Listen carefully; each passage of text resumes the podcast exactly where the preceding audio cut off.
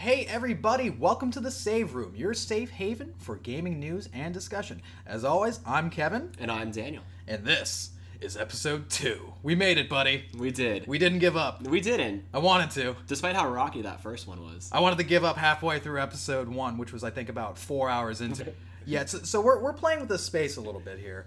You know, we're trying to explore it. This is our first podcast, sort of. I've done podcasts before. Yeah. But they've never been like, let's go to a studio or some shit. It's always been, well, like this, actually. Yeah. Get me drunk in your apartment. Yeah, isn't it usually you doing it with like some dude over like a like a webcam or something? Some dude, I tell you his name all the time. It's Burke. Burke, okay. Good old Burke. We do the uh, Nerd Farmcast. I think it's. Oh, that's what it's called?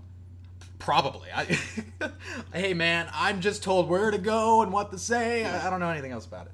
But um, I do need to apologize because, as is, the last episode was super fucking long. That was like our note from everybody. They're Yeah. like, "Dude, this was like two hours. Like, what's wrong with you?" Yeah. We, we don't want to do that. We're, we're trying to trim the fat, shape ourselves up, and in doing so, I also need to apologize specifically to you, Daniel, because I remember I upset you very badly in the last episode when I used uh, a euphemism that you weren't familiar with.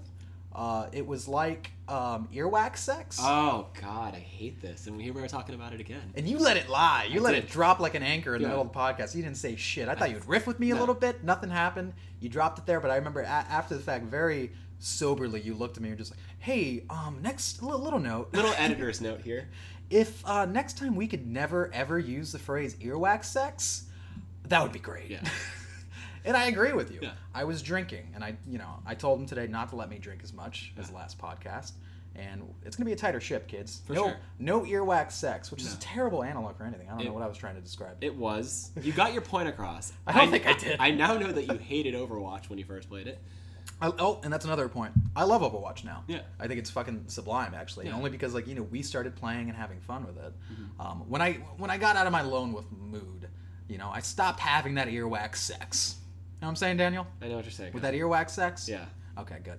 I'm glad I brought it up. Yeah, so we got that out of the way. and it's, It's, out of my it's out of my system. It's out of my system. So today, a part of this tighter ship at the save room, Mm-hmm. we've got some news items for you, and I'm just going to jump right into it. Daniel, if you have something intriguing to say to me, just give me that nice little wink. I'll give you a wink. Give me a practice wink. Oh man, I learned that from my grandmother. you guys should have saw that. Yeah, it's good. That phew, He's trembling. you can't even learn that. No. Anyway, number one, today's item here is EA says the Mass Effect trilogy isn't being remastered. In an interview with IGN, EA's COO, Peter Moore, eradicated any lingering hope in the galaxy that the PS4 and Xbox One would see Shepard Saga remastered. Here quoteth the Moore We're a company that is focused on delivering for the future. We just feel like we want to go forward. There's a little thing called Mass Effect Andromeda that we're totally focused on at BioWare, and it's going to be magnificent. so this kind of sucks, because I definitely would have jumped day one on a Mass Effect trilogy. I think you would have too. Same actually, because I still even haven't played the first one um, all through. Really? Did, Yeah. Like you didn't beat it? I never played it. Um, I just never played it. when I picked Okay. up uh, Mass Effect 2 on the PS3, they had this little interactive comic that you could go through that basically set up Oh, the yeah. events of one and transition them into two. And then um, when the trilogy finally did come out for the PlayStation 3, like I don't know, like a year or so after Mass Effect Mm-hmm. 3 came out, I bought it and then I ended up giving it to my girlfriend. So it was one of those things where it just didn't. I didn't stick with me. I didn't get to replay them. So I had in my head, okay, one day they're gonna remaster all of them, and yeah, I'll play them again from start to end because I had a blast when I was into and it. And now no and it's Yeah. it's an interesting thing because i know they they got a lot of teams over at ea they got a lot of things that they're working on at once and Mm-hmm. it, it's never like there's a team that's just doesn't have anything to do and they're Yeah. like you know what fuck it remaster something like no no no no that's not what's going on but i understand there is uh, a huge huge demand for a remastered collection but i think on on the dev side their question is kind of like so what would you rather see a new game Yeah. or the same games. And NetherRealm had the same question posed. I remember right before MKX was announced, Mortal Kombat X. Uh, people were, there was like an outpour on Twitter going like, "Where's MK9 HD? We want it on PS4 and, P- and Xbox One." I would have loved to play that fucking game again. Same. But they're just like, "Would you?" Like Ed Boon himself was like, "Would you rather have like a new game?" Yeah. And people are like, "Well, yeah, but I like this one." But you know, When was that in discussion? Was that before? that was Mortal- right before they dropped it. I remember seeing on Twitter, right, right before they dropped the news about MKX. Okay. And it was exciting as fuck because, oh, new Mortal Kombat. But at the same time, I would still love to see a remastering of that game. I would too. They had a lot of um, cool additional characters that came post release and all that stuff. So it would be cool to see it eventually, but I don't think right now. Yeah, probably not. But we're gonna move on. I got item docket number two. Sony wants to pursue the mobile market because of Pokemon Go. Sony's chief executive Kaz Baby, don't you lie, Hirai, says the Japanese juggernaut will aggressively will be aggressively entering the mobile market. The reason? In his words, Pokemon Go is a real game changer. I'm very interested in the fact that it has the potential to really change the way people move, literally. Sony already has a dedicated mobile studio in place called Forward Works. No games have been announced yet, but Hirai wishes to integrate AR functionality for future releases. I think we're bound to see this happen. I think so, we're too. bound to see people notice. I mean, something this big doesn't happen in the industry and nobody responds. You know, so I, I I hope we what I hope to not see is Pokemon Go clones. I want to see just a very general idea. We're gonna do AR games with established properties, Yeah. or maybe even new games that you know. Hey, we're a dedicated developer for this. We're gonna give you new experiences based around AR. Uh, We're finally gonna give you mobile games that fucking matter. Yeah. That's what I wanted to see. Because I think for the longest time we were getting mobile games that really didn't matter. No. That were just time passers, uh, ways for developers to make money just kind of on the fly through like Bitcoin transactions, all that sort of stuff. Mm-hmm. Um, so it would be awesome to see the mobile gaming market become more substantial and valuable to the gaming community as a whole. And I think Pokemon Go really set the bar high with that one.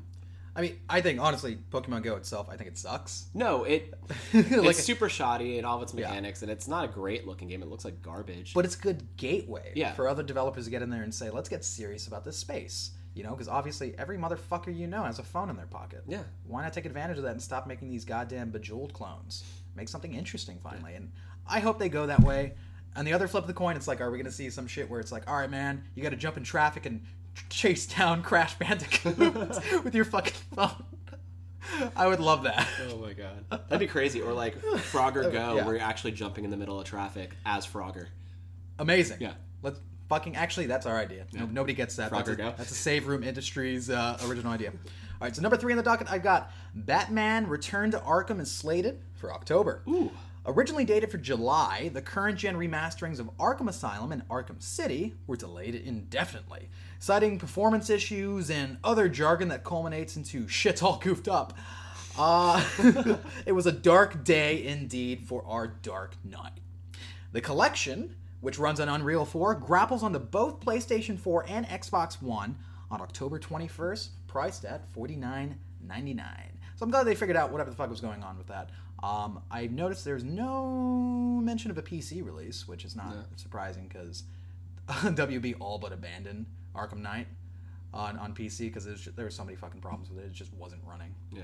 which is interesting because it's like don't they make isn't the standard game made on pc architect- architecture first I, I believe so for most games. and then it's kind of a porting process afterward. It, it just it still kind of astounds me that i mean again i don't know that much about game dev to, to have a you know a big say in it but uh, it just kind of it's like confusing. It's like so how do we go from making it on pc porting it to consoles and then have it not fucking work on pc anymore? Right. it, it's such a weird but whatever i'm so excited you think you can go back and play those I think so. Um, so what's included? It's Arkham City, Arkham Asylum, and then what's the third one? Is it Arkham? no there's no there's no third my friend Okay, so it's just, Yeah, oh, yeah. So Origins gets like the boot. sweet. Yeah, which is you Because know that was very forgettable. people treated it like the redheaded stepchild of the series, but honestly, it didn't do anything bad. It played exactly like City. Yeah. It had a decent story. It, it felt like a big DLC. Okay. That was the thing, and that I, I feel that's a a lot of games that do like this kind of prequel or offshoot. They all just feel like big DLCs nowadays. Like uh, Borderlands. Borderlands is the pre-sequel, It's like the biggest where it's like this is a fucking DLC, my dude.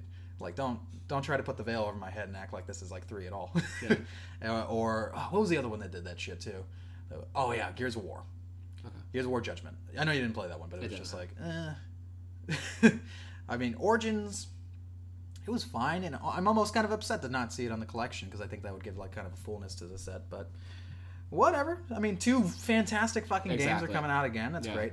I 100% at least City. I don't know if I did it for Asylum, and I, I don't know if I have the strength in my body to go back to do it that again. again. Because a lot of what was more difficult in that game, for the trophies at least, Yeah. was um, the challenges. Um, all the That's where I- yeah, that's where I would the brawls. Um, Yeah. I was good at the brawls. I'm fantastic at the brawls. I'm shitty at sneaking. That's not me. Like my, my version of sneaking is like, you know, walking in and throwing a grenade in the middle of the room and Yeah. like, hey guys like that's anyway. Number four, Nintendo will be giving away an NX to a European Splatoon champion. Such a loaded title there. Uh, ESL's Go for Splatoon tournament begins September 11th and will span six rigorous months of teams splatting each other for dominance. The tourney comes to a head sometime in 2017 when the winners from each month's cup throw down for a chance to win Nintendo's latest and greatest, a system that, as of this recording, is a still a complete fucking mystery. That's interesting. This is interesting to me because I didn't know Splatoon was so big that they even had tournaments. Um, it, it's got high fucking marks. Yeah? I mean, we don't have a Wii U in the house, and as far as I'm aware, we're we're really not going to change that. But as far as Not if uh, I have a say. whatever, as far as the first party games go, Splatoon is uh, definitely a head turner from what I understand. Okay. Um, So in the tournament circuit, it's probably up there with like Super Smash Brothers. no, not at all. No. Nowhere near it. like Super Smash is overtaking shit like Street Fighter. Yeah, like I was over at a DreamHack back in Austin like earlier in the summer, and I was literally in the tournament room, and Street Fighter fucking Five was going on on one screen, and then they had Smash for Wii, I think Wii U going on, and Smash had the bigger crowd, people going fucking nuts. Where Street Fighter, people were like, oh yeah, that was a good, that was a good counter right there, and like, like, like no one really gave a shit. I think Street Fighter Five got a lukewarm reception. Anyway. Yeah, but I haven't seen anything for Splatoon in, as far as like No, a tournament circuit not goes. But weird, and then they're dropping a console on the winner's head. Like, here you go. Here's this thing that we haven't even really talked about. But that's pretty cool. That is cool. That's a good win. I hope they get money because like, li- Yeah. wh- what are they literally giving them? Like three hundred and fifty dollars worth of unproven console. For two years worth of uh, Splatooning. Cool, my dude. Number five, Mario is running on the iOS. During Apple's annual keynote, an event in which the expensive technology currently in your pocket becomes uselessly outdated, the company announced Super Mario Run is headed to iOS this holiday.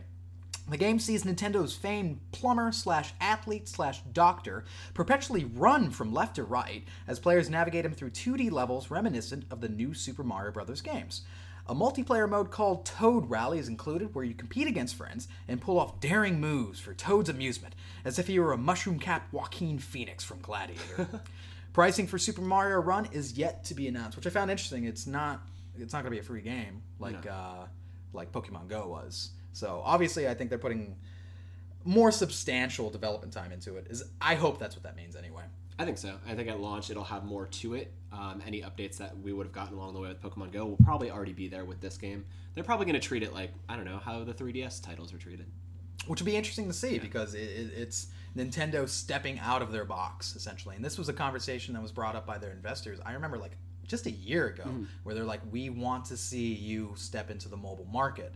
We like your handheld are doing well, but we see the potential for that kind of iteration to be on a device that everyone has rather Yeah. than kids have." I think Nintendo has kind of, for what they kind of lack in in terms of like um, console capabilities and everything, they've always kind of been a forerunner for um, being ahead of the game. I remember back in the I don't know day. that. No, I would say okay. So hear me out on this one. Back in the day, Yeah. uh, when I don't know, N64 was just coming out. Um, Okay. PCs were becoming more of a thing in every household. We had them in classrooms and everything. And I remember seeing Nintendo like typing games, which was a really cool thing. Where to teach like typing comprehension and, and um, building speed, you would have these games where you basically have to type sentences in a way to basically guide Mario or Luigi through a level. So that was kind of them uh, putting their foot in the PC market very early on.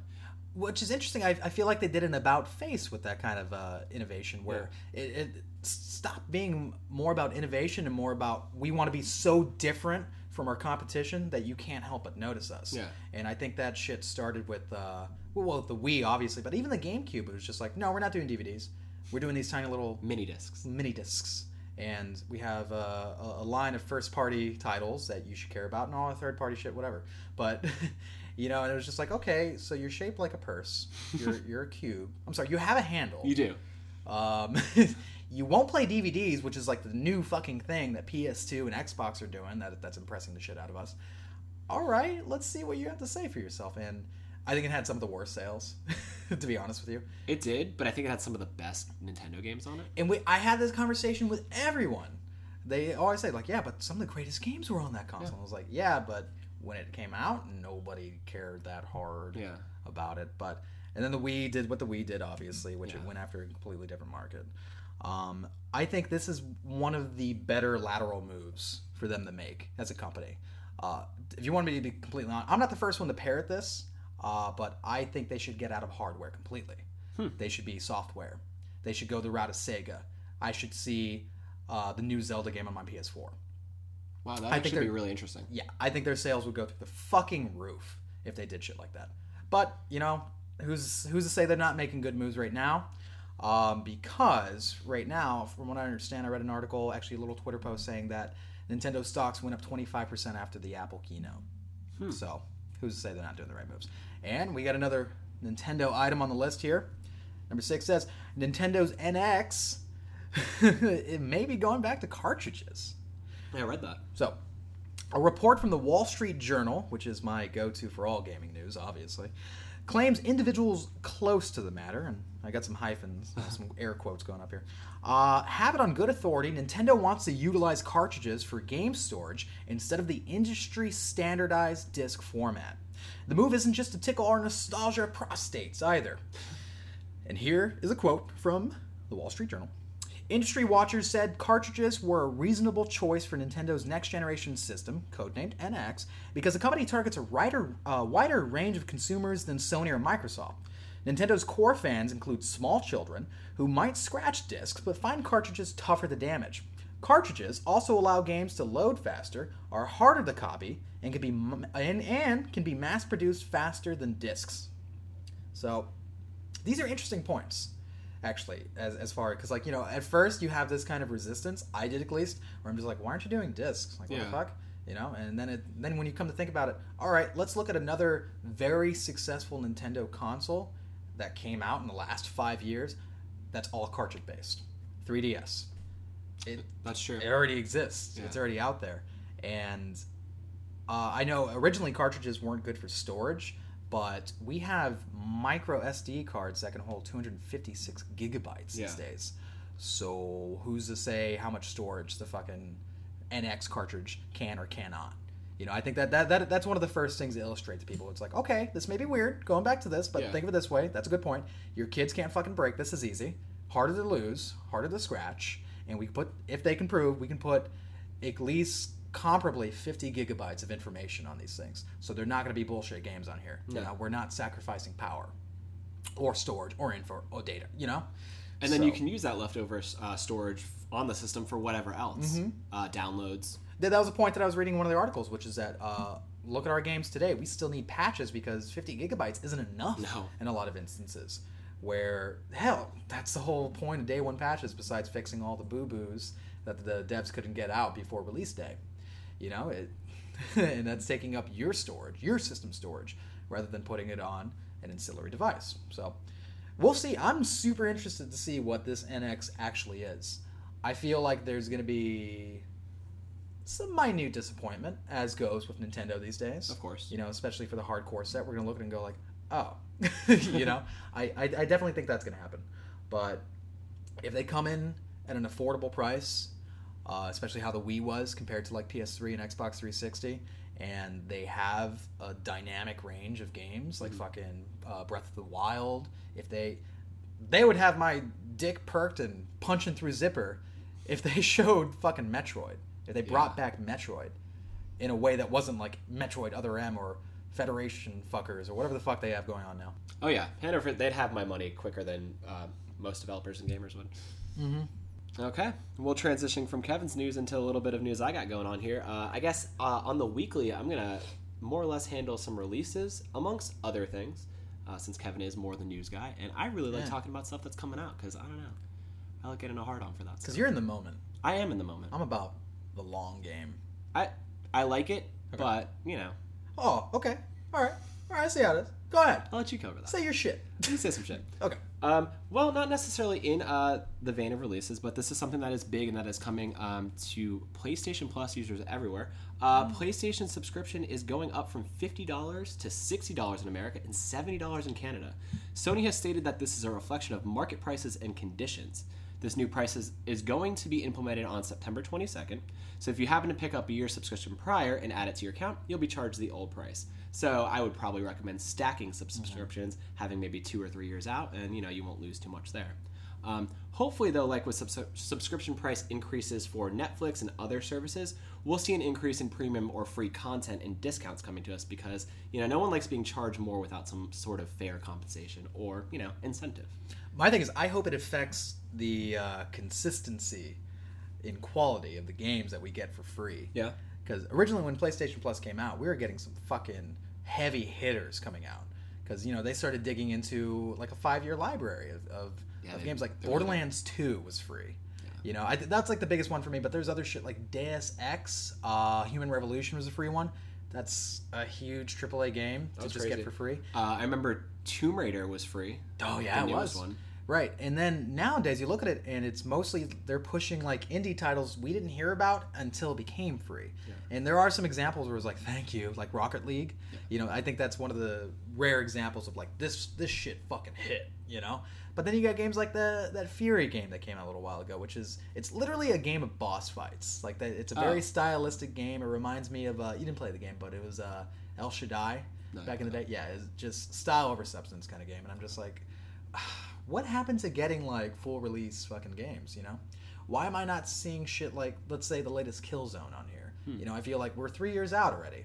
Why shouldn't we be seeing these things? So if there's gonna be a price increase, give me a value increase too. Of course. Don't just say, "Oh, we're gonna give you the same quality service for more money." like that's what Netflix did. Netflix didn't even fucking say like, "Oh yeah, you're gonna get better movies." No. I mean, they kind of promised it, but we'll see what that Yeah, actually um, lives up to. The only interesting thing they did was the Disney deal. Yeah.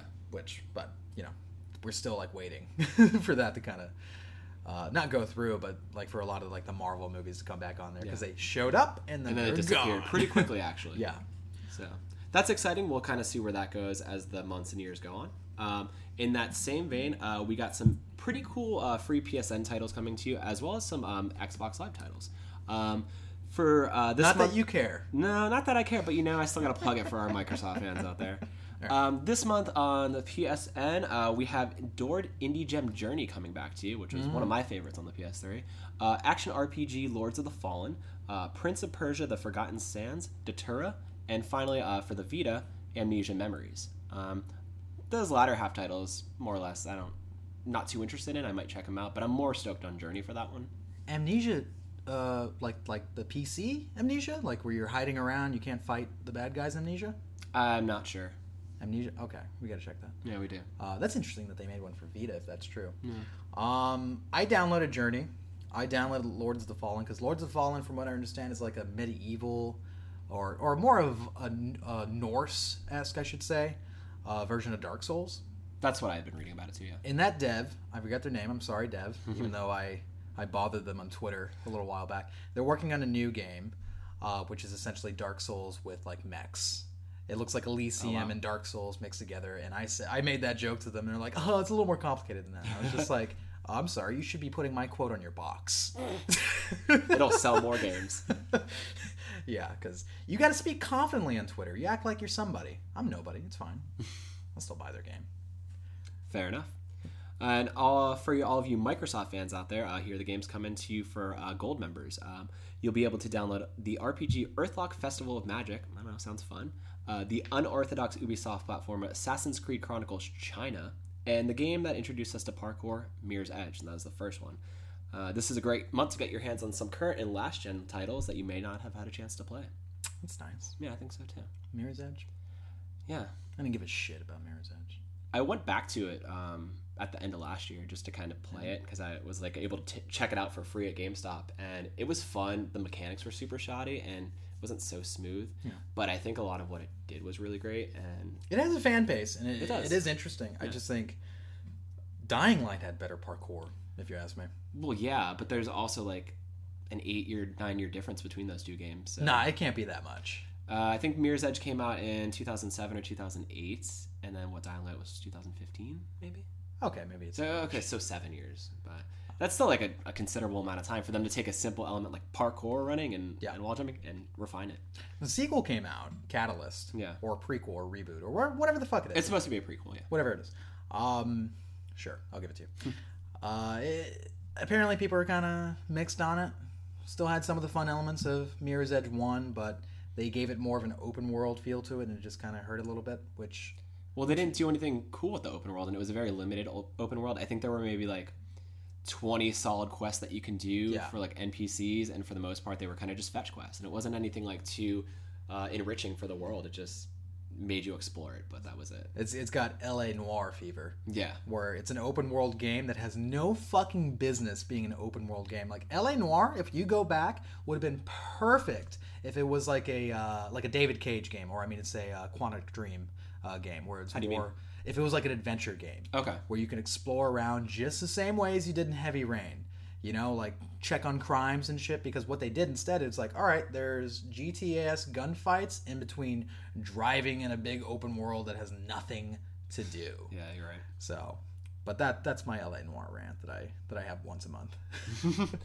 And we were pretty stoked on that one when it came out too. Don't talk to me about that. So yeah, it's exciting free titles coming to you via Microsoft and Sony. Uh, next bit of news, I'm kind of excited for this one because it. I saw screen caps for it, and it reminded me very much of um, Wind Waker, and I'm all about that sort of action RPG sort of game. Um, I'm pretty stoked on it. So here we got uh, a new IP called Oceanhorn Monsters of the Seas, and it's uh, sailing to the PS4 this week on September 7th. According to creator Corbinian Masano, it is a love letter to all the games he and his team loved growing up. It combines the puzzle elements of Zelda with the larger scale of adventure and emotional levity found in games like Secret of Mana and Final Fantasy. From the character designs to the health bar and item hub, it looks just like Legend of Zelda Wind Waker and looks like a fun homage. You'll explore the islands of the uncharted seas and unravel the mysteries of a mysterious sea monster known as Oceanhorn. It even features music by Nobuo Uematsu and Kenji Ito, who are responsible for, the scores of Final Fantasy and Secret of Mana, respectively. If you're needing to feed your sense of oceanic wanderlust and adventure, look no further. um, I heard a lot of great reviews about this on uh, PC. People were loving it. Let me tell you about my oceanic wanderlust. Tell me about it. my friend. Yeah? It is it is palpable. Hmm? You could smell it. Yeah? Can you smell it from I can you're smell, I smell the sea foam and all of it on love you. it. I'm looking up. I'm looking up some images of this this Oceanhorn because like you you dropped it on me before the podcast and I was like, what the fuck are you talking Mm-hmm. Yeah, about? what the hell? Let's see here. At the moment, it seems like it's just going to kind of be like a Sony exclusive thing. Um, What do you mean? Because it's saying something about Xbox One here. does it? Yeah, it says Well, sorry for the misinformation then. Oceanhorn Monster of Uncharted Seas, Yes, right? yeah. Is now available for Xbox One. Oh, okay. So for you kids out there that have an Xbox One and for some reason listen to us, Yeah. it's available to you I missed that byline, I guess. by by FDG Entertainment, huh? Yeah. That's good. Doesn't very much look like Wind Waker though, down like from the outfit down to the cell shading. Oh, it's straight up a Wind Waker clone. Yeah. Like the way that the main character looks like. I mean, yeah, he's, he's got brown hair, but it literally is almost the same fucking design. Um, and maybe that's what kind of called me to because I really, Yeah. I loved Wind Waker. I, I'm, I might be one of the few uh, Zelda fans who really enjoyed that game, but I don't know. I was like, it's kind of more the same, and I know it's going to combine other elements of gameplay from like Final Fantasy and Secret of Mana, and I think that'll be cool too. So, I'll pick it up. will you? I will actually. How much is this? Like twenty bucks? How much you got there? I think I read maybe thirty. Thirty? It just okay. There's a check price and availability button Okay. on the Microsoft website. Uh, it is official. It's fourteen ninety nine. You can't go wrong for fourteen ninety nine, kids. Well, hell. and it's got a uh, on the Microsoft website. It has a four and a half stars out of thirteen reviews. That's pretty good so far. I'm glad you heard about it. I didn't hear fucking shit about this. Well, but okay, I had my ears down to the ground listening for releases while you're out doing stuff elsewhere in Georgia. So you know, you're just listening for like Zelda clones. Like when you hear about one, I'm surprised you didn't play Darksiders. And that was a huge selling point uh, that people were trying to push on me. Like, yeah, it plays just like Zelda. It I'm plays like Zelda. It was like yeah. cool, and then I saw people play, it, and I was like, that looks really cool. But at the time, I didn't have like a yeah, uh, what was it on Xbox 360 at the time? dude, it was on PS3. Okay, well, my friends who were playing it at the time, they were playing it on 360, and I didn't really have like quick access to it, so I didn't get time to dive into it like they quite did. But um, yeah, that was one that was sold to me. Too busy with the hooch and the pooch, huh? No, too busy replaying games on the PS2 and my GameCube because I was a poor gamer back then. What's changed? no, you're right. I am right. All right. Moving on to my next bit of news here. This is a hefty one that Kevin's probably gonna like fuck. give me glances and looks about. I'm gonna walk away. Please do. I've kind of dubbed myself in in this day uh, the Save Room Overwatch correspondent. It's great. It is great, isn't it? It's fantastic. At least I I'm so cover it, so you don't have to. That's good. Yeah. That's good, so I don't have to pay attention. Yeah, you don't have to pay any attention. Don't get me wrong, I like the game. I do. Yeah. Mm-hmm. But sometimes this has happened to me before, where somebody has so much enthusiasm for a game, it sometimes turns me off from the game, Because you have to find that enthusiasm on your own. and I'm just like, you're not like. Our, our, our friend Brandon was like this about Journey. Okay. He swears Journey is like the best game ever made.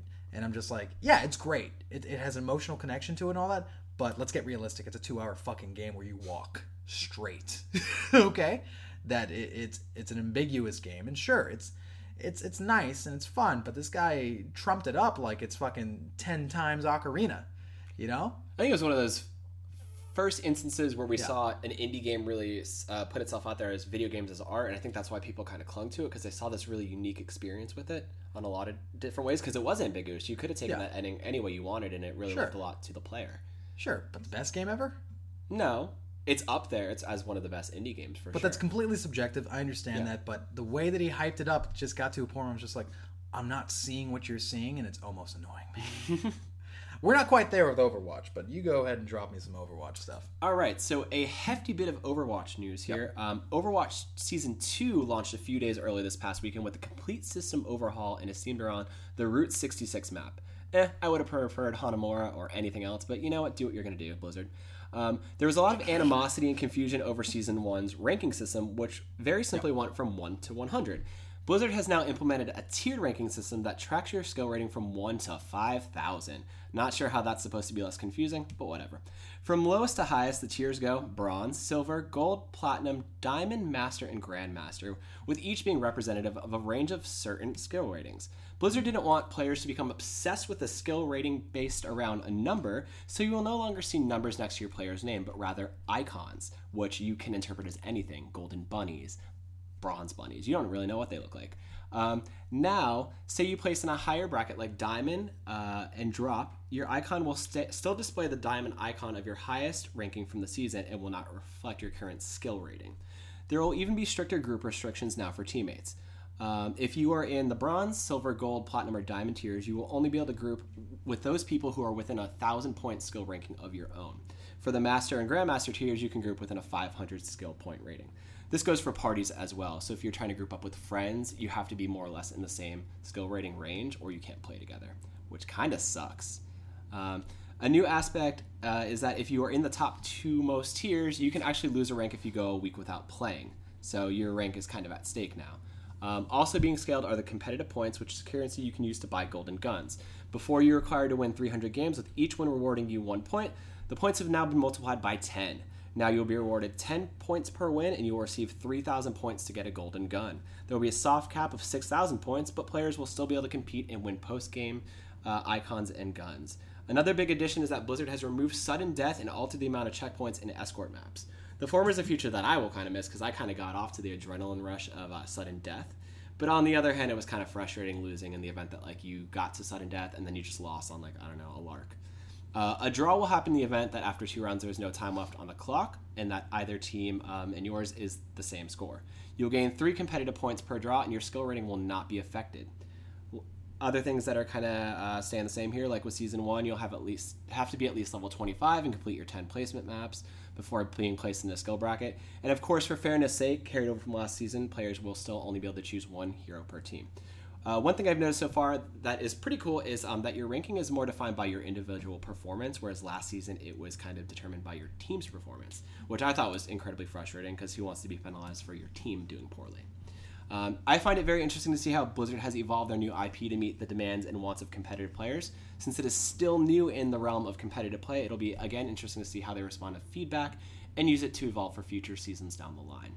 I know it was a bit to kind of take in there, um, but they really did kind of just overdo the whole thing. Um, and like you were saying to me earlier, yeah, it's still the same game, but they kind of did try something new out just to do it.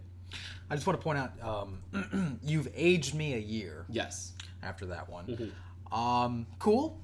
The ranking system that they're going for, it, it, it sounds a lot more, and I don't know from first-hand experience, it sounds a lot more like League of Legends. Because I know people are like, oh yeah, I'm gold, dude, I'm silver. And I'm just like, I don't know what the fuck you're saying. I don't know what that means to me. I don't know what that fucking means. I'm glad you're enjoying yourself. Yeah. Stop talking to me. and I'm getting to that point with Overwatch. Yeah. Again. Because I haven't picked it up in a little while. You know, I put it down for a little while. Ago. For a bit, yeah. And- we went through this thing where we were playing other games. And, When I have fun with Overwatch, I have a lot of fun. yeah. When I'm like not having fun, I have the You're worst miserable. time of my fucking life playing that game. You're shit shaming that game. You're like, I oh, God. fucking hate every design decision in that game when I'm doing badly.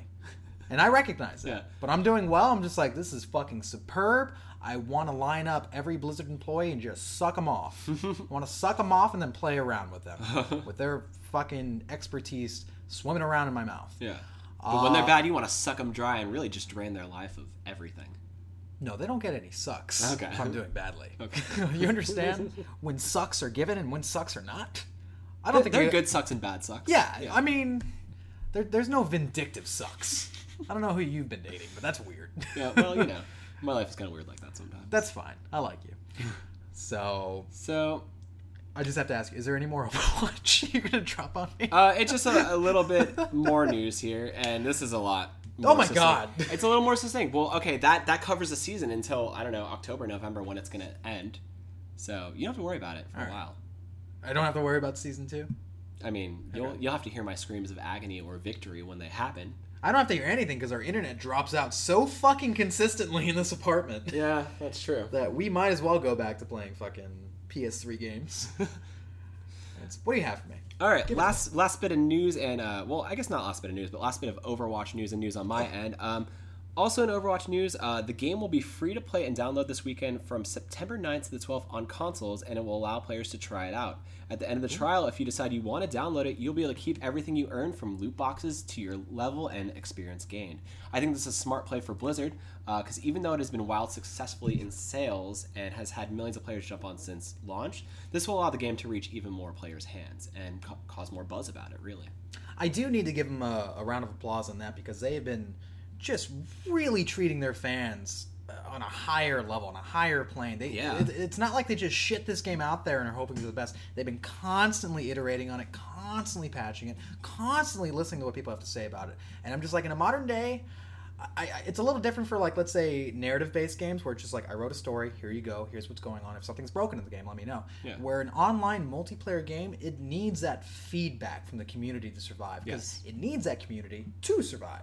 So I, I, I applaud Blizzard. They've done a lot to kind of keep this game going where it feels like what I enjoy, and I, I've gotten out of this generation more than any other generation, Mm-hmm. is that I can start a game at launch and then come back to it a year later and feel like it's a completely different Yeah. game. I think Destiny is one of these examples where I'm just like, man, you've added so much shit to this game. And while I still intrinsically have so many fucking problems with the decisions you've made, I'm glad you've at least done something to try to Yeah. move it forward. And I think Blizzard is doing a fucking champion sort of job with I think so too. And people were kind of ragging on them at first for you know not having as many characters or maps or a story, but Oh, fuck off. every month they've added something new, whether it's been competitive Yeah. modes or character balances or new characters or new maps. Like they're slowly rolling it out, and it's all free. You know, I didn't. There was no season pass, so I think it's great. It's great. They're doing great. Now, we've got some big news. Big one. Big news. Just dropped today, how you look at it. actually. Just dropped today. Uh, I want to talk to you guys a little bit about the PlayStation meeting. Mm-hmm. So we originally wanted to do like a separate little podcast, a little recording to kind of talk about it because we thought it was going to be on the same level as say their E3 conference or even the initial PS4 uh, conference, where it's like, man, they fucking they came out of the gates swinging, they hit us in the jaw left and right, and what had happened actually was this very soft affair that kind of confuse their message about what what they want to do going down the line. And at the end of it, I don't, you didn't watch it, but I watched it. I mean, I watched bits and pieces of it. And I'm I just had to go on a coffee run and do Yeah, other things. I feel that it was some, some good coffee. Yeah. I was kind of just confused. Like, what the fuck are you doing? Like, that? Why did you keep this course? Like, you should have course corrected. And this is like the first time that I feel like, man, you're starting to make some like early generation Xbox moves. Hmm. so we're gonna talk about it. We're gonna re- uh, so the big news, the big header. Uh, I'm gonna paraphrase for you. Was that today they had the PlayStation meeting and they finally confirmed the PlayStation Slim, which going forward is gonna be the standard model for PS4s. It is gonna be at 299. It's slimmer. It's sleeker. We'll talk a little bit about that. And then they went into detail, finally, with the PlayStation 4 Pro, PS4 Pro, which was originally codenamed the Neo. Um, so there's been a lot of speculation about this console, And a lot of people started comparing the idea of it to how Apple releases their phones, where it's like, okay, so we're going to do incremental updates to consoles to kind of keep them ahead of the time, to future proof them, you know, because PCs are excelling. You know, they're, they're so far ahead of what even our current gen consoles can do. It only makes sense for uh, a company to try to match that rate, to try to give value to their consumers. But this is confusing. So I'm just going to start with um, the official PlayStation blog post here. All right, lay it on me. Andrew House wrote this. I'm going to skip some of his fluff. I don't need it. Andrew House is that that kind little British man that stepped on the stage and and was supposed to tear the world asunder with the PlayStation 4 Neo K Pro news, and it was really a subdued event. So I'm going to start with what he was saying. Uh, so, in his words, the new standard PS4 is starting to ship to retailers now and will be available by September 15th for a suggested retail price of 299. He does he is referring to the Slim, which is going to be the new standard, so we're outmoding our launch editions of PS4. Uh, so it's representing great value for gamers who haven't joined the PS4 community just yet. Our engineering and design teams collaborated to consolidate PS4's high performance technology into a smaller, more energy efficient form factor. When comparing the new PS4 model to the current model, we've reduced volume by 30%, weight by 16%, and power consumption by 28%. Despite the sleek design, the new model packs all the same powerful components that have made PS4 the best place to pay, play. um, and I gotta say, I think it's an ugly little fucking console.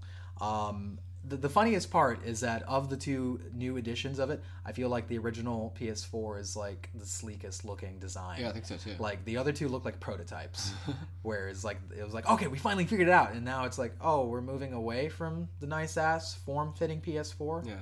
Uh, as we'll get into, the the Pro is huge compared to the PS4, and the Slim just looks like I don't I don't know. It it looks like something Apple dropped on the street.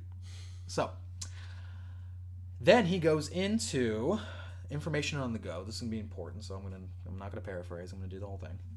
With PlayStation 4 Pro, our goal is to deliver innovation in the form of cutting edge visuals and graphics while in the midst of the PS4's life cycle. PS4 Pro, which launches November 10, 2016, for a suggested retail price of 399, enhances PS4 games by supporting the latest in imaging technology through 4K resolution and high dynamic range, otherwise known as HDR, as well as smoother frame rates.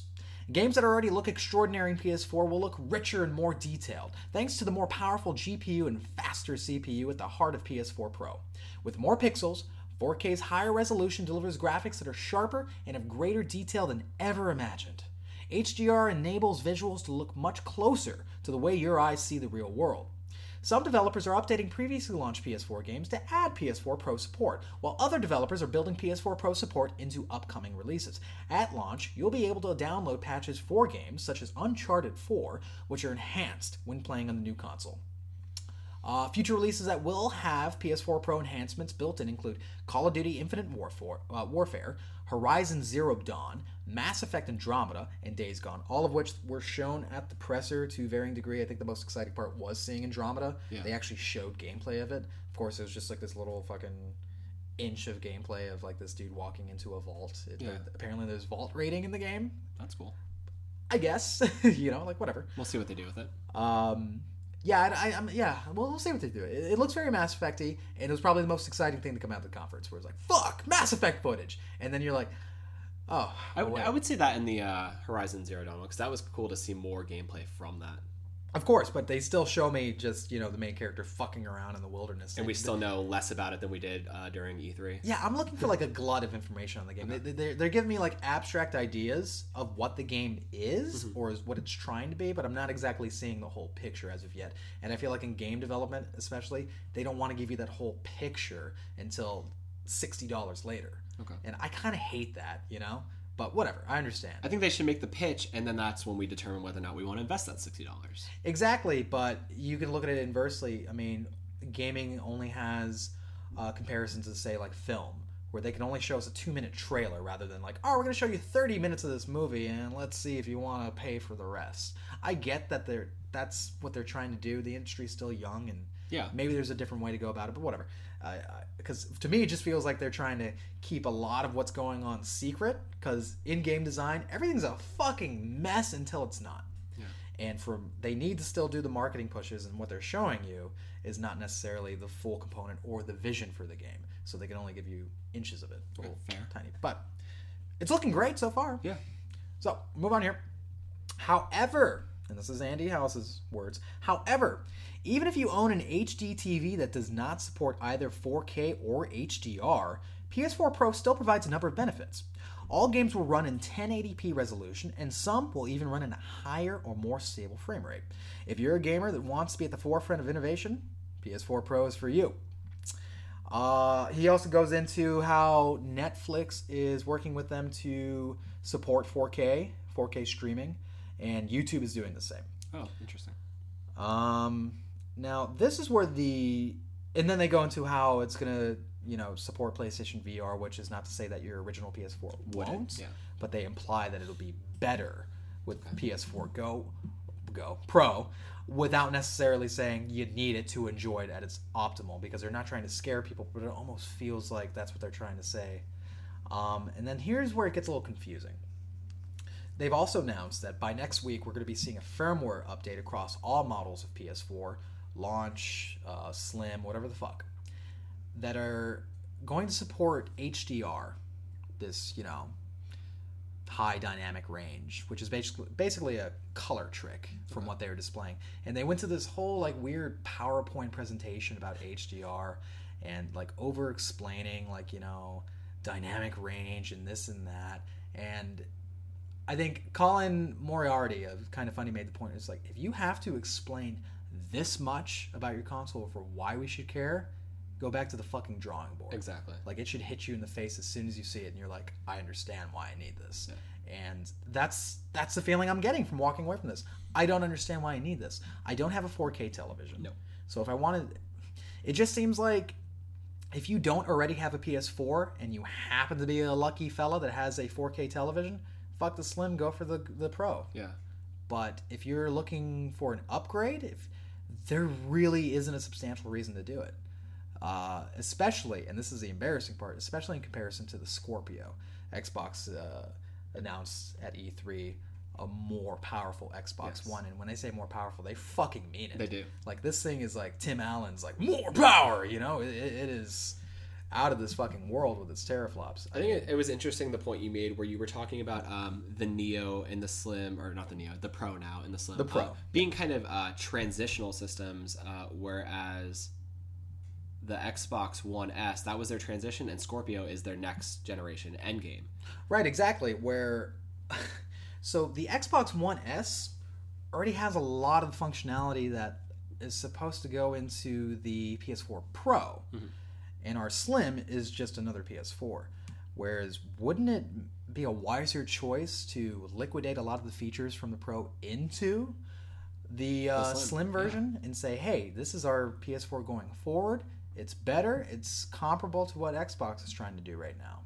and just kind of go back to the drawing board for what you want to do with with another iteration because when it when the comparisons come to it this fucking scorpio blows the pro out of the water where i'm just like shit i wanted to hear these things i wanted to hear them drop the word teraflops even if i don't have a 100% understanding what you're trying to say what i do understand is that you're trying to tell me sell me on more computational power more computational power means i can have better, newer experiences, or I can even get the most out of it. What they're telling me with the Pro is that it's incremental and they're overclocking a little bit, so Yeah. I get more stable frame rates. My resolution's better if I have a great TV. If yeah. If there's a lot of ifs with this, there, there's no. I wanted this to be like you know how iPhone does it, where yeah, I got the five, it's good, but the six fucking smashes it. you need a reason to need it, and I feel like they didn't sell us on any reasons to need the Pro. Not at all. And I think the problem was, even the whole conference had this air of like, "Ah, shit, we got to go through this anyway. It's already in production. You know, like we Like an obligatory. they conference. really were blindsided, blindsided by the Xbox Scorpio. They didn't know that was gonna fucking happen to them. You know, they look at it and go like, oh shit. Oh damn. And I, I feel like for once they're not ahead of the curve, which this generation they've been fucking doing swimmingly. PlayStation as a brand has been left fucking hook, right hook, jab, jab, jab, jab, right into your throat the entire time because their messaging was clear, it was concise and relatable. And now it's just kind of like, well, for the discerning gamer, we have a higher end PS4, and it's just like, what the fuck are you doing? Yeah. You're just like, what? Are you trying to sell me caviar? We're, we're at a fucking bar, dude. What? What? Yeah, I think they're just kind of alienating part of the Sony market, and it's I feel alienated. yeah. That that's the whole point of it right now. So we'll see how it goes. It's coming out this fucking year, November Wow. 10th, which is another like, oh shit, like you should have given this some more time to cook. Yeah. You, you know, and it, it's embarrassing because you've been using the word embarrassing for this whole event. Uh, it's embarrassing because Xbox even took to Twitter and straight up had this little fucking uh, fact sheet where it's like, okay, Xbox One S, HDR support, check, you, know, and like they check through it. I want to find the original post. It was so fucking funny, but um, it hurts. It hurts a little because I love the PlayStation brand now. Yeah. I've been swayed over by them. Uh, It happened late PS3 because I was Xbox 360 through and through You are, yeah. late PS3, I was like, you're killing it. You're like, you're appealing to me as a gamer. Where Xbox is going on this fucking media conglomerate ti- tirade that I don't Yeah. understand. That Whereas- doesn't really speak to me. Where Sony, you know, didn't do any of that media stuff well. They did games well, they did exclusives and narratives well, and they brought the graphics. Like every game ran in 1080p, and they look great. hmm So you're selling me on a higher fidelity console. That's it. Okay, let's go over to Scorpio. They're selling me on a much more powerful version of the Yeah. console to the point where it almost looks like the Xbox fucking 4, Yeah, you know? and I feel like the capabilities there seem a lot more limitless. Right. And I wanted the PS4 Pro to be that. What I was afraid of was that it was literally just going to be PS4K. And it is. And I I and they tried to mix their messaging up a little bit and tried to make it seem like much more than what it was, but it isn't. You pull away the veneers, and that's all it is. It's just higher graphical output. And Absolutely. wh- Well, I mean, we were talking about this um, pretty early on. I think the week before, where we were on opposite sides of the fence about the Neo at the time and how you wanted it and how I was very unenthusiastic about it. And this is exactly why I was unenthusiastic about it. I didn't think there was going to be anything special about it, especially towards the end of the lifespan for the PS4, when they could have maybe done that one rolling system where it was the Slim, where they had all these features, and Right. still use the last bit of I don't know how many ever years they have left to put out great games and really harness the power of that console before moving on to the next iteration for Sony. I just they made so many right moves that I had so much faith in them. Yeah. that this wasn't going to turn out exactly as it did. I thought it was going to be I'm going to have a dynamic, very moving reason to want a PS4 Pro. Which Pro, get the fuck out of here. It should have been called the PS4 Plus. Come on, the branding makes sense. It's It- right it there does, for you. yeah. But we're going to move on from that. That's our piece. That's all we can say. That's what the whole internet's saying right now. Yeah. And we won't know know more until it basically comes out. However, I do want to say that if you are going to make that upgrade and do not get a 4K TV, they at least said there would be a slight improvement to the games that you're playing. Loading times would be faster, frame rate more stable. So if you're wondering what the difference is, there you go, my guys. Well, we're still going to be sitting on our original PS4s with that HDR support coming later on. At this point, Yeah. I'm definitely like I'm just gonna sit on this. Yeah. You know, I don't I don't see a very moving need for it. But I think it's time for our topic, Daniel. Ooh, hot Mm. topic of the week. Ugh, don't Mm. don't plug Hot Topic. they, I work there and Now from our would-be they, on- sponsors. they only Hot gave me two days a week. I had to travel fucking an hour from my house to work two days a week, folding goddamn t-shirts. And look at me now, I've elevated to folding licensed t-shirts at conventions for four at days a week. For four days a week. And you work in a warehouse, so Shit, yeah, in the really, heat. really climb that ladder, Kevin. Yeah. Okay, so, I guess the point is if, if Hot Topic will take me back. So if you're listening, he wants a job, and he I wants want a one job. badly. I want it bad. I know you guys are shuddering left and right, and you're you're seventy percent Pop vinyls, but please. And you're transitioning your stores into GameStops, but he needs you. Ooh, we're we're not getting any fucking ad revenue from them. No. Burning Bridges, episode two.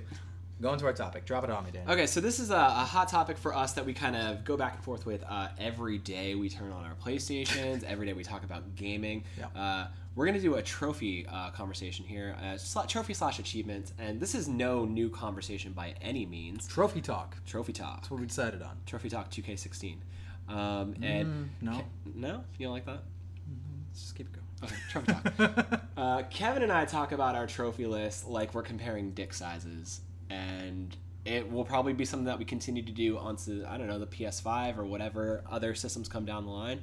Um, but we really want to talk about trophies in depth, how they've changed gaming, how the way they change you look at gameplay, replay value, and um, really just the sort of overall value it gives to an experience. I think that's the important thing to focus on too, because I remember initially when they came out, there was some resistance because people were like, "You should just want to play a game for the game's sake. Fuck these little trophies, these little feel-good do-nothings. They don't count for nothing." Yeah. Which is, and you know, that's still basically true, but at the same time, think of trophies in this way, which I like to, which is the replay value is there, and especially.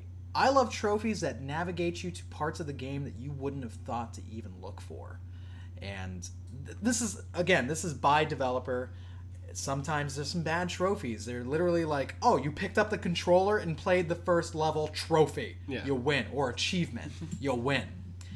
And those those are fun and they're nice to get. They're like you know popping cheetos or pringles into your mouth. Just kind of rewarding you for playing their game. but there's ones that kind of guide you off the beaten path. Maybe there's a side quest you wouldn't even have thought to find if it weren't for there being a trophy laced to it. Uh, you know, and like a little interesting example, something, in, and it's not even like a big like you know part of the game, but I, I've been replaying uh, Resident Evil 4, Okay. which unfortunately, despite our topic, has some shitty fucking trophies. it only has like nine. And it doesn't even have a platinum. What the fuck? We yelled about it the last. We yelled podcast. about it the last episode, the last lap episode. We're always It's still gonna upsetting. at It doesn't take away from the fact it's a great fucking game. Yeah.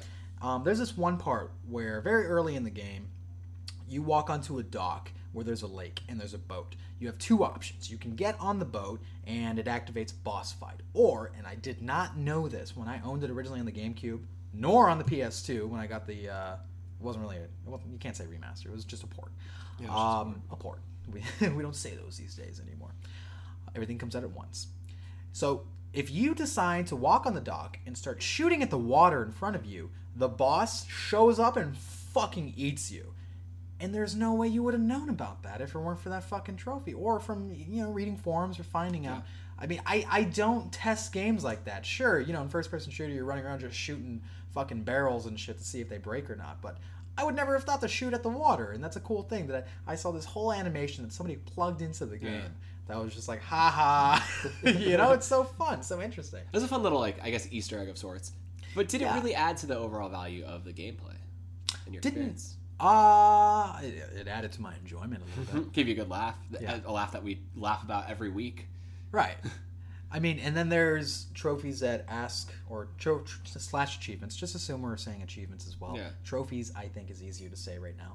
I think so. Um, that challenge you, challenge you to do different things that you wouldn't think to do in the game. You know. Yeah. And some of them are easy, like get fucking five headshots in a row, and some are a little more complicated.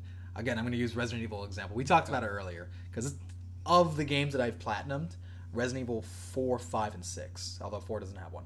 Five and six, I have. I went through every fucking trophy in that, those goddamn Hats games, off to you. my dude. Yeah. Or I mean, say achievement because I originally played RE5 on 360, but it's semantics at this point. Where there's Well, one. let's, let's make the distinction real Yeah. quick, too, because I think when, um, was it 360 that first launched with achievements? Yes. And the PS3 didn't have trophies? Correct. And I think they maybe rose to that occasion for the more social gamers and to kind of kind Right. of meet the competition and to say, okay, we got these cool in-game things that you can earn. It was definitely a uh,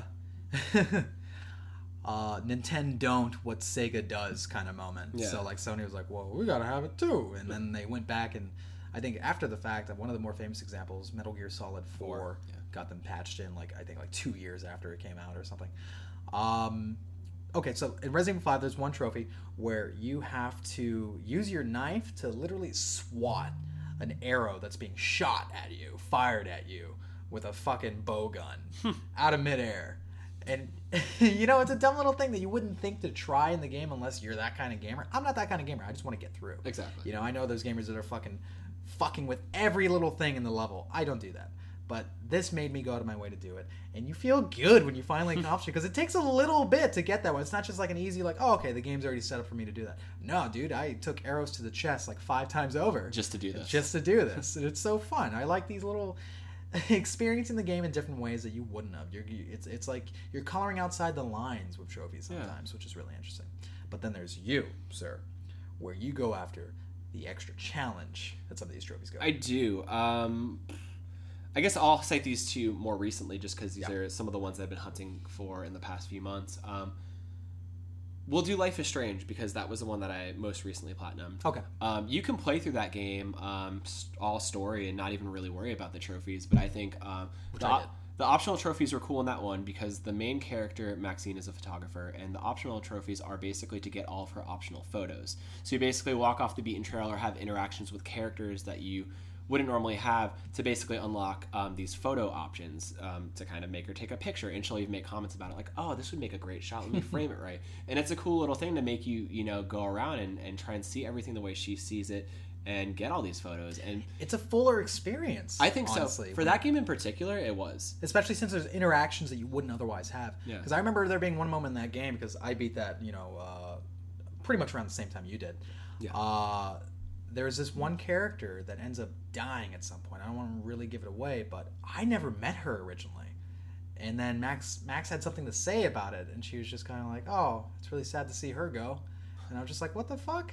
But like, if you went after that trophy and met her, I saw you doing it. I saw you playing, and I was like, "Oh, well that that gives more substance, some more girth to this story that I didn't get."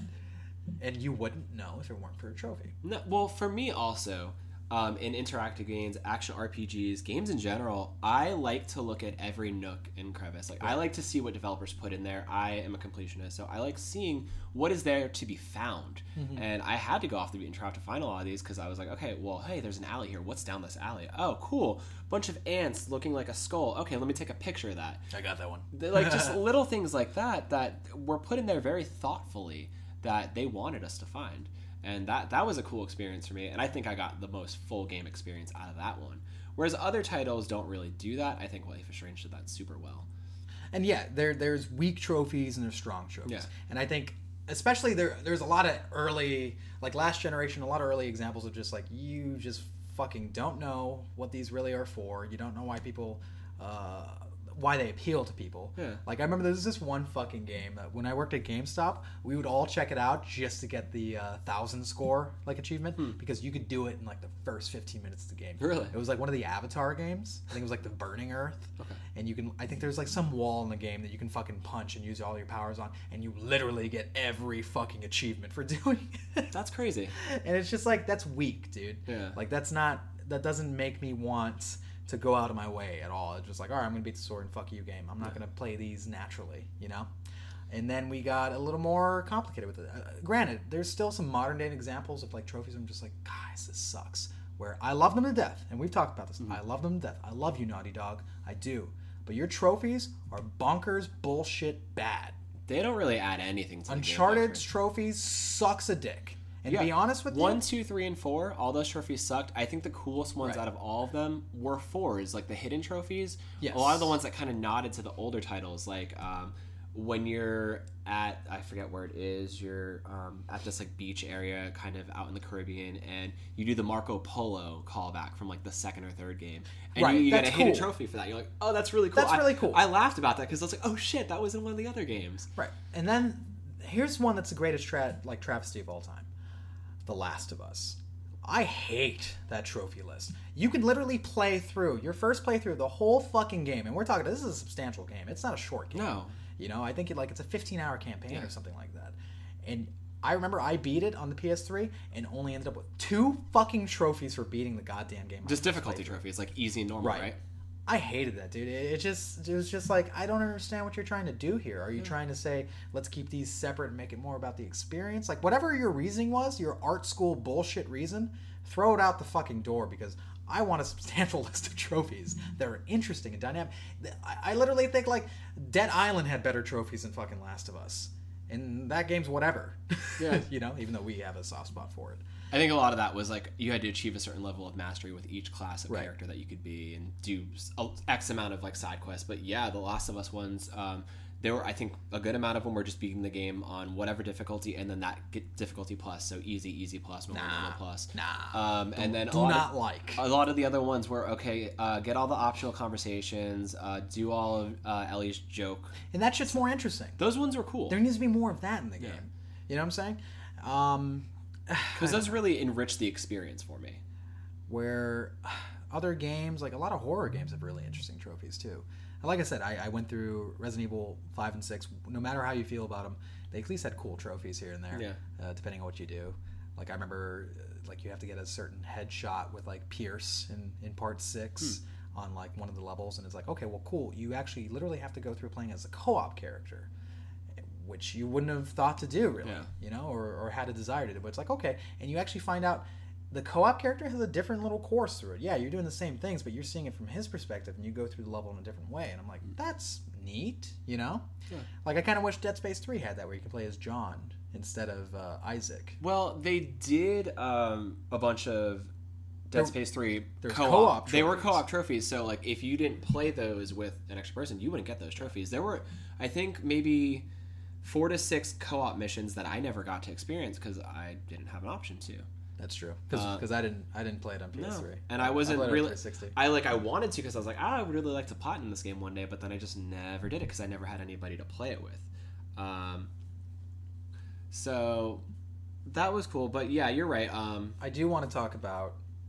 So we're, we're gonna go into the that's that's the nature of trophies. Well, wanna- hold on. I want to say one more thing too. Yeah, I do like trophies um, that give you a reason to master the game. Mhm. Um, I've been experiencing this a lot with um, with Overwatch, where they have a lot of like you know general trophies like reach like rank 25 reach rank 50 or whatever Mm-hmm. but there is there are two sets of trophies dedicated to each character which basically push you to achieve a level of mastery with these characters that make you get good with each class each Right. character and i think those are fun and challenging in a different way because they don't necessarily change how you play the game they just challenge you to get good And that's what I'm saying. I like trophies like that that make me want to see everything that's coded into the game. yeah You know, uh, unless it's some bullshit like the Bat Tank from Arkham Knight, or that's a perfect example too. Arkham's the Arkham games have great trophies, man, great achievements. Where you go through different facets of the game, especially if you go after like the Riddler trophies, you get some of the most unique puzzles in gaming where it's like a very you find out how metroidvania that game actually Yeah. is it's so cool to work through you know and then some of the beaten path things like the little easter eggs like finding out that um, hush has some involvement in one of the games. I think it was arkham city. Uh, the character hush i forget what his real name is. He, he was an old fan of, of bruce wayne in the comics. Okay. it's such a cool little side shoot little side avenue that was coded into the game and you can do that kind of thing. Or Crime Alley.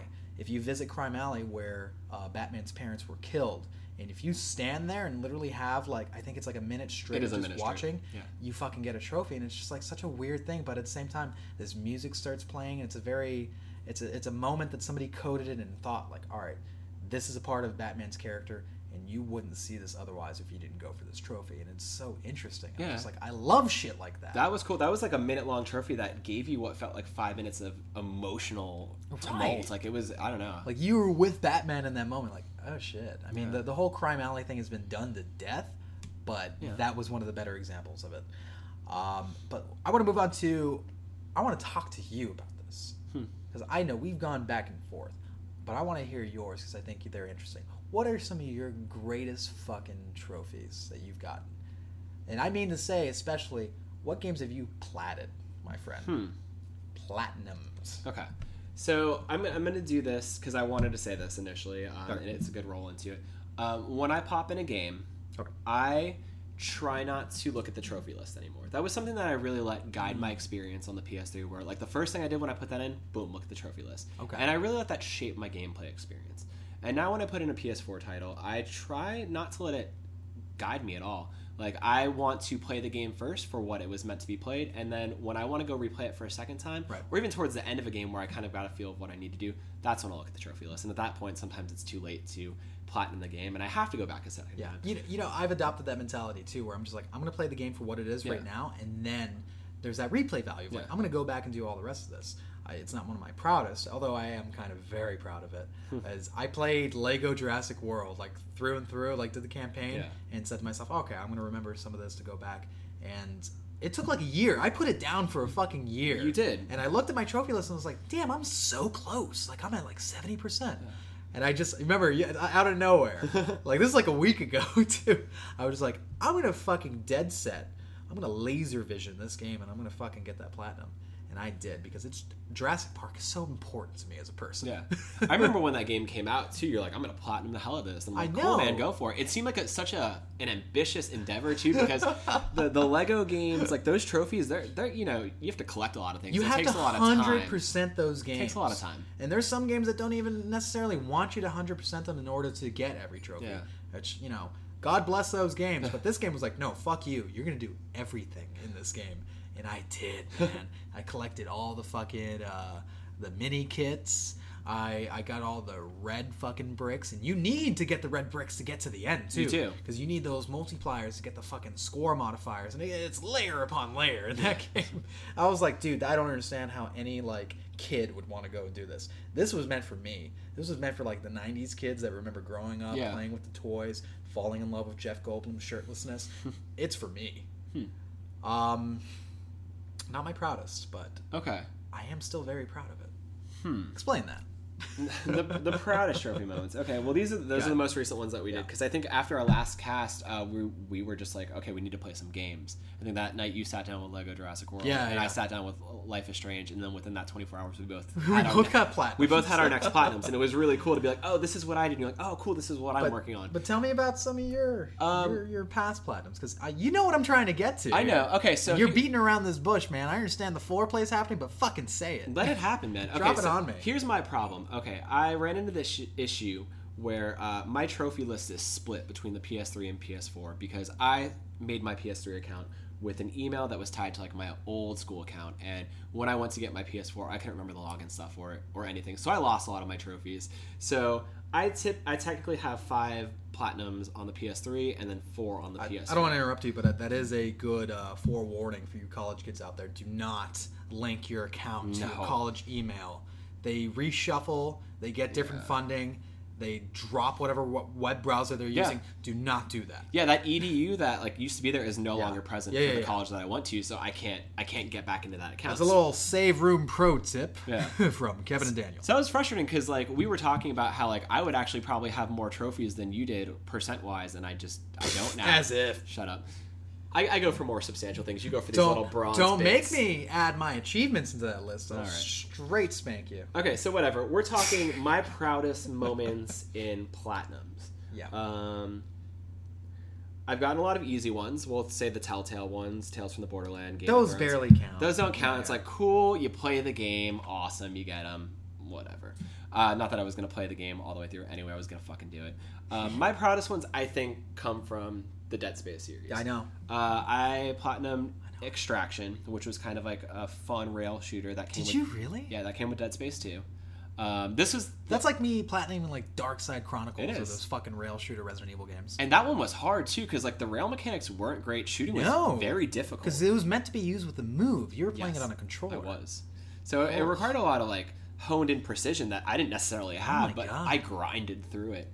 That's Uh, like trying to use a web browser in your controller. Yeah, That's how the game yeah. plays. the cursor's just so slow. The necromorphs are coming at me full speed. I didn't. I didn't know how full blown you went. I thought you just did the the main series. I didn't know you went off your Well, fucking. so the reason I did that is because there. I was going through my downloaded titles um, Yeah. that I needed to get through and delete so I can play more games on my PS3 because I was struggling for um, hard drive space.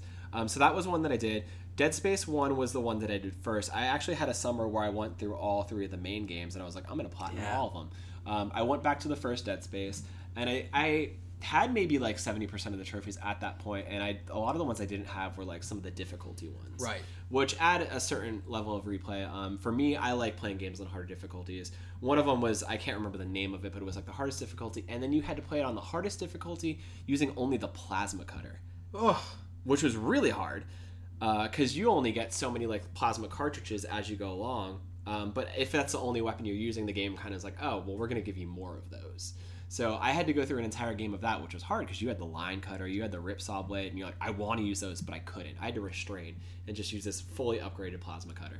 Uh, so that was one of the ones that I really.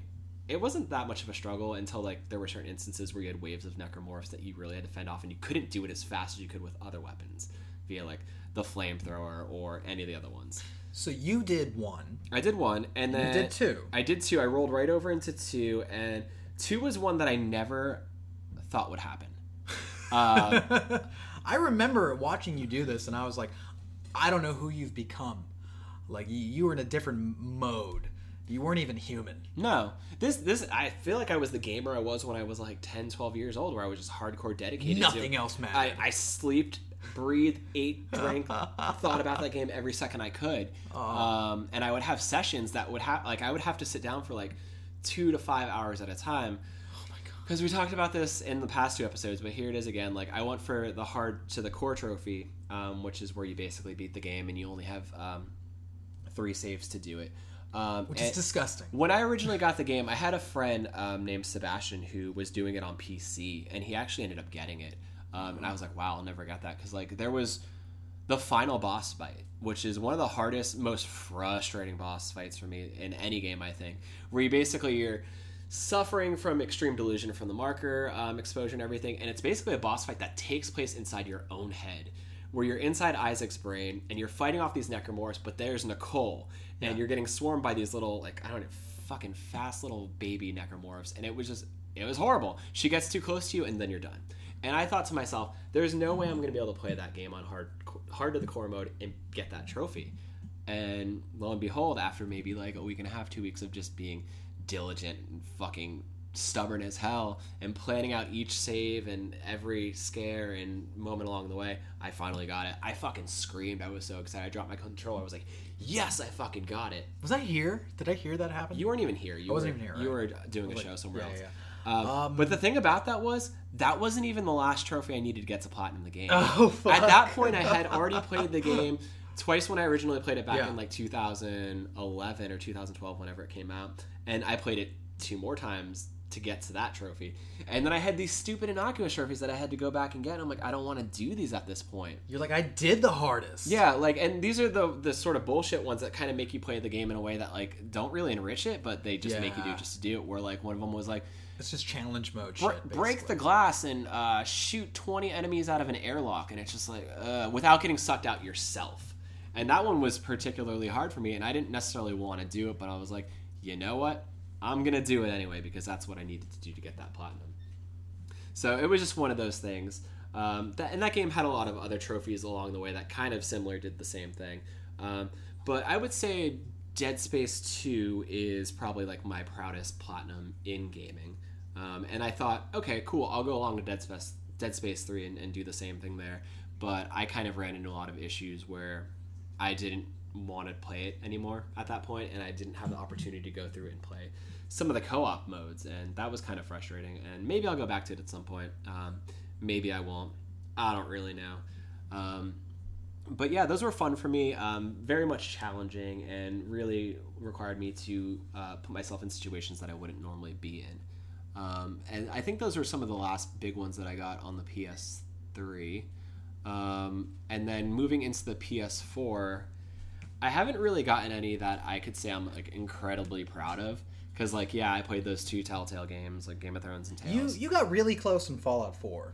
I did actually. I got Yeah. like 83 percent of them, and at the time like it was a grind because I had put like 90 hours into it, and I was like dead set on getting it. And at the point where I got to 83 percent, I was kind of burnt out. Yeah. A lot of the ones I was missing was like, okay, achieve 100% happiness in a settlement. I Fuck just I was having trouble getting to that point where I could even get it at like 83%. the settlements were the worst part of that game. That really was. Holy shit. And like I just I didn't care. Um, and then like uh, do X amount of optional quests, which like they differ from main quests or side quests. Like they're just little optional quests, and I didn't feel like doing that either. So I kind of just gave up on that one because it was like I felt like by the time I had gotten every single individual uh, trophy for um, each faction and gotten the uh, beat the game trophy essentially, um, I was just kind of done. I I had um so there was Lego Jurassic World And there's a few games that come out that I'm just like, I want to get it, but there's always like one or two that are just like, I don't want to fucking do that. Like I remember when the remaster of uh, Resident Evil came out, because that's my thing, guys. This fucking whole podcast is called the Save Room. You should know by now. Um, I I saw some of those achievements. I was just like, I don't really want to go through that. Like one of them is beating the game in three hours.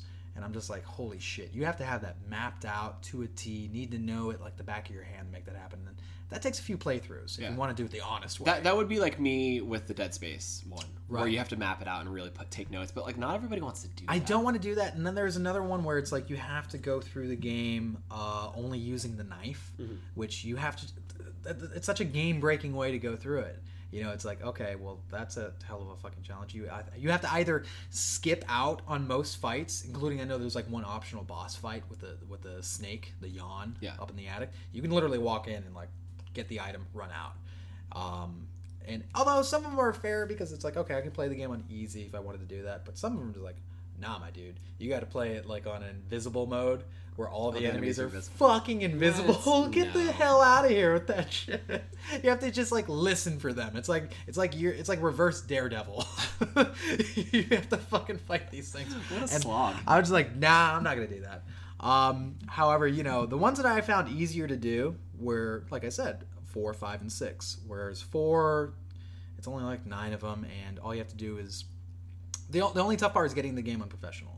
Uh, for part four, because I think out of all of those games, out of, of the action based ones, four is the hardest to get down in professional. But if you get, uh, especially on the new edition of the game, which I mean to say the one that wasn't for the GameCube, uh, you can get a costume for Ashley where she's wearing knight's armor and enemies cannot pick her up and drag her away. Hmm. So you essentially do not have to worry about her anymore. It's the most perfect fucking thing. That's awesome. She becomes Ellie from The Last of Us, where it's like, you're not going to get killed. Yeah. You're fine. You can take care of yourself for once. Yeah, so that, that, that makes it one a little easier.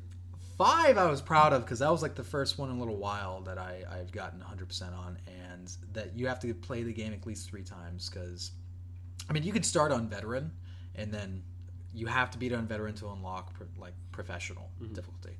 Um, but those are a little kinder toward the end because unlike Dead Space, you get unlimited ammo, and if you have unlimited Magnum ammo, we're fucking great. Um, like you're fucking, you're rolling through like, hey, by the way, it's fucking great.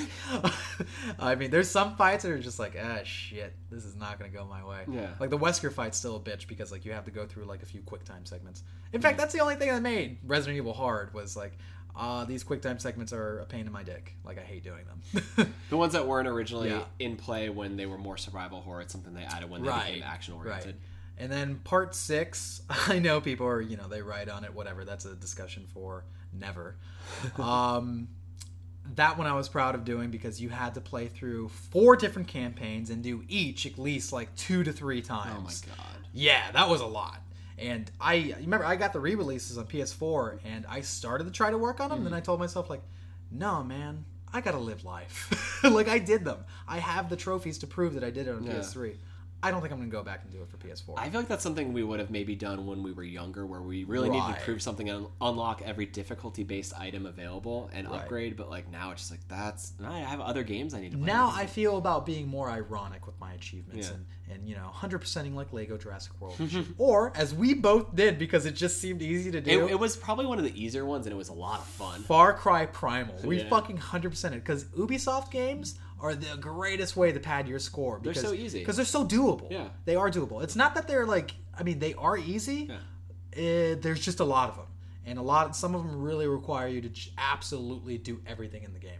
And I was looking at Syndicate, Assassin's Creed Syndicate. I'm like, damn, I'm pretty fucking close actually. Mm-hmm. Yeah, I am too. if I really like set my mind to it, I can get that shit done in a few hours. Yeah. But I haven't really cared to revisit because the game's so big. There's so much to do in the game. I think I'm at like a 75% with that one, Right. and a lot of what I have to do is like achieve like 100% on like each memory sequence.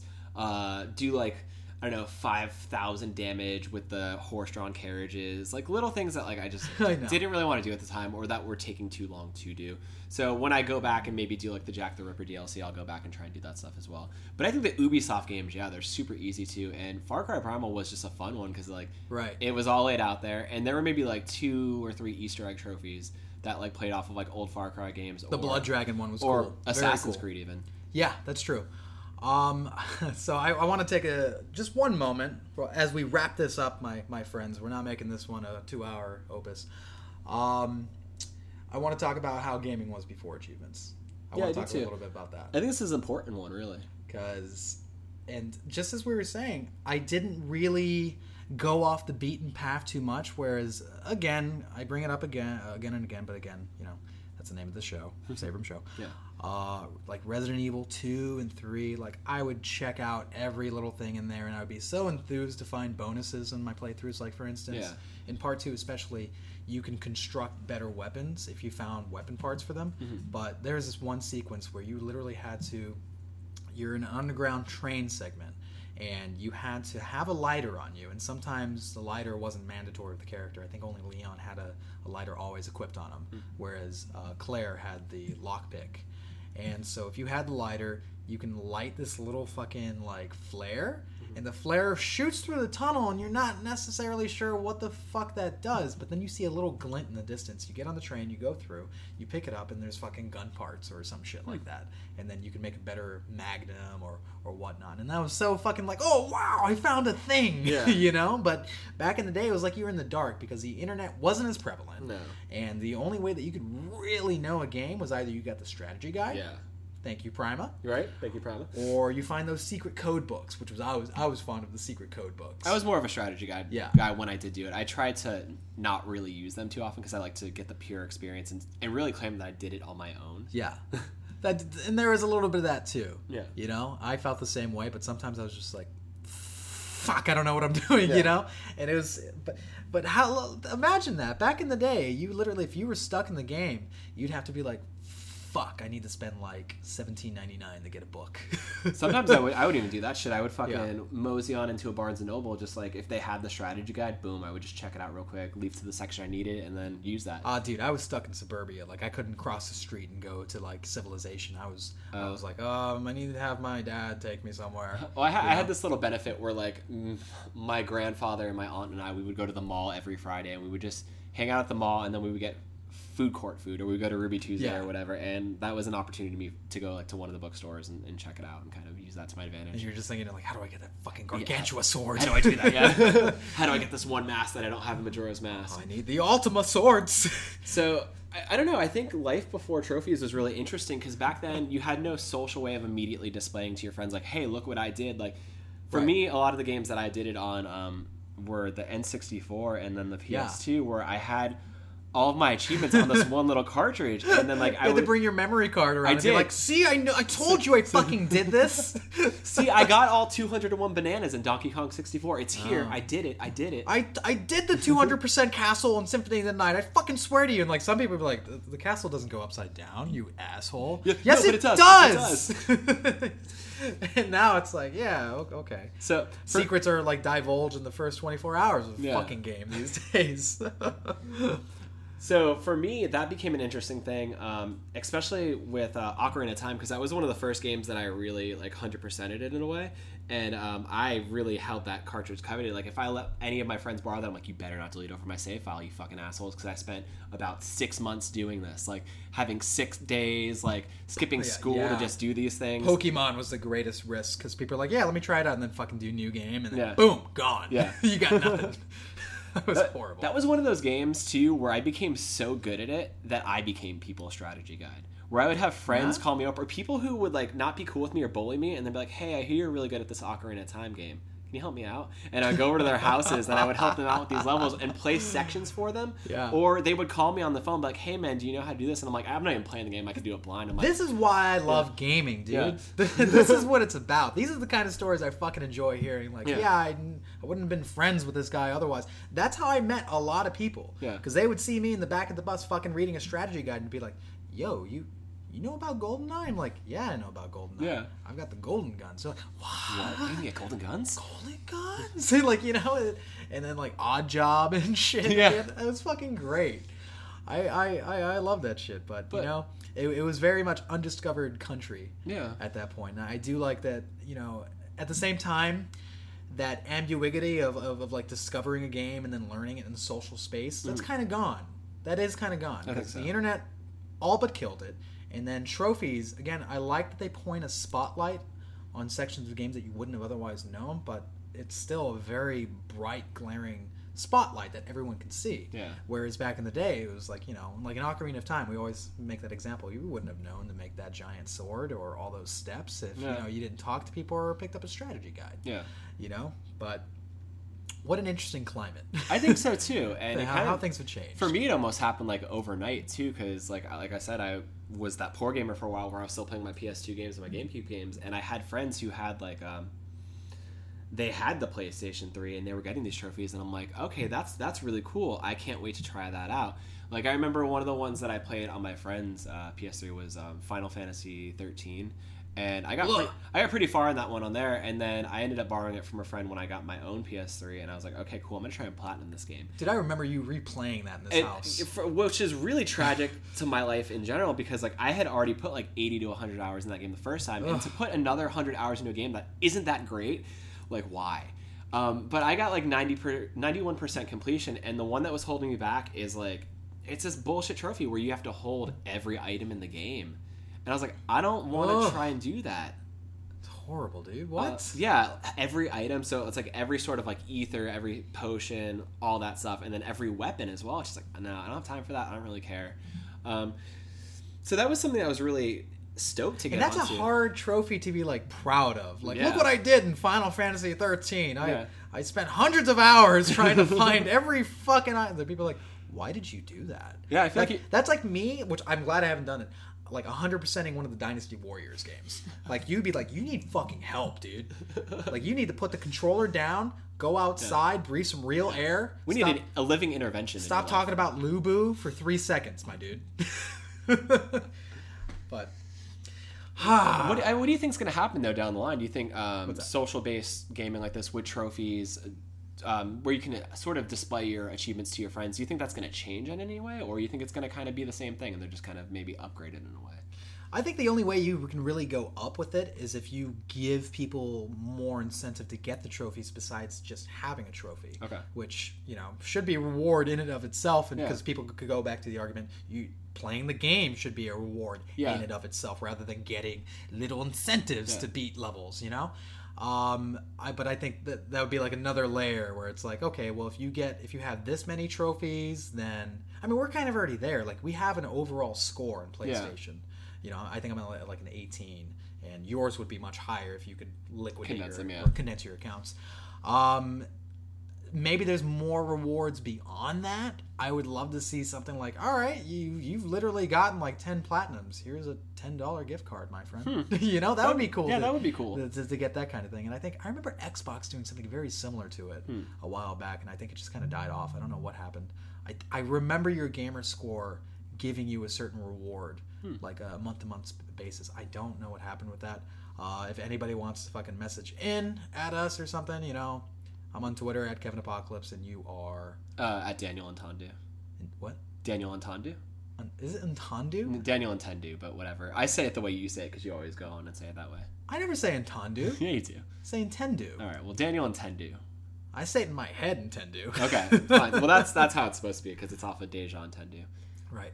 But the, the you know uh, we are in a future where it can get a little overblown. For instance, I remember Morgan was hopping on the uh, Xbox One to like watch some Netflix. She watched five episodes of the show, and an achievement fucking popped up.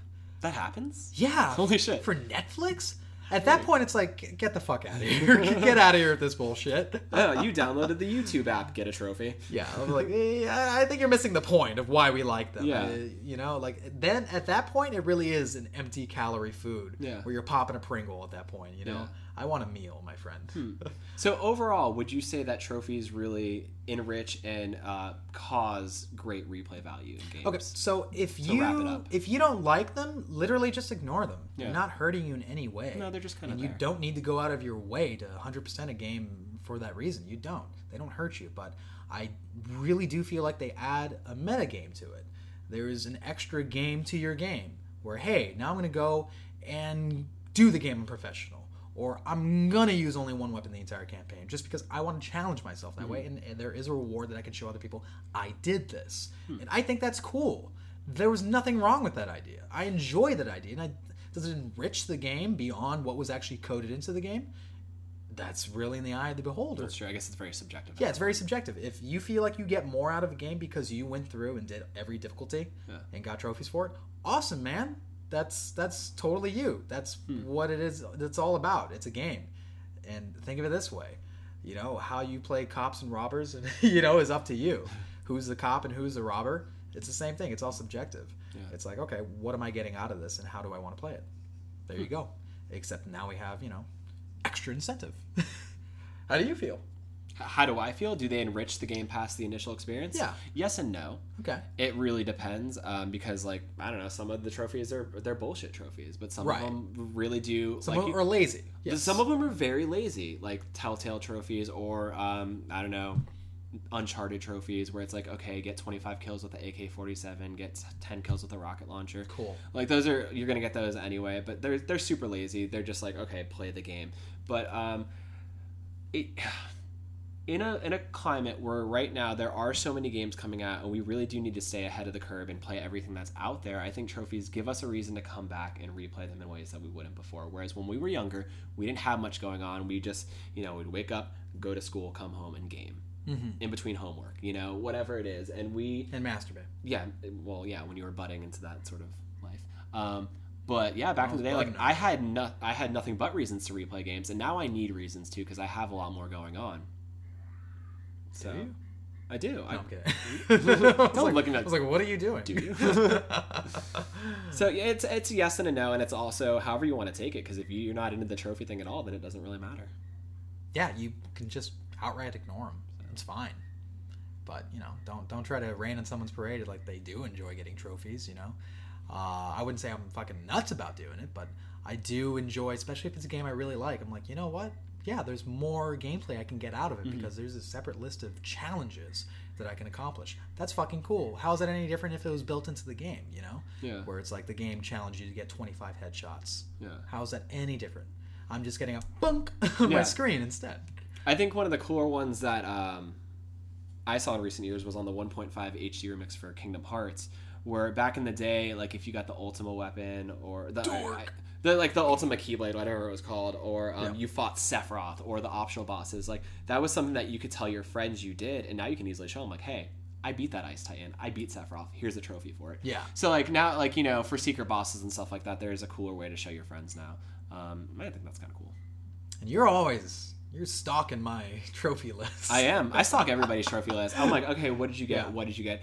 Um, and then I, I've, I've come across a few people who have like ridiculous trophy list, but it's just because okay, they literally just put in a game and played it once, and they have like I was going to talk about that. Yeah. There, there's this kind of voyeuristic aspect to it, mm-hmm. especially like you know, one, it's one thing to have your own trophies, but with the ability to see other people's Yeah. trophies, you get to see their playing habits, Yeah. which is a little weird, but really fascinating. It's interesting. And I mean, game developers already have this data already. They're, they're heat mapping games Yeah. as is to see where you go in levels, what you do. They have more intricate information than what we get. Yeah. I love the fact that they put trophy percentages on, on PS4 Yes. where you can literally see like, okay, of the let's say 100% of the people that own this, only like 2.3% decided to go after this trophy. And I love seeing that it, it's always the same metric Yeah. where there's a fucking huge decline in people actually going toward the end game. Yeah. And it's crazy to see uh, like some trophies in like Dark Souls was the most interesting example. Some people don't even get past the first fucking boss and yet they have the game. you know? I, I think that actually the opposite with that one because the sort of people who are playing Dark Souls, those are the ones who really know what they're getting into and they want to challenge Yeah. themselves. So I feel like from the amount of people who actually put that game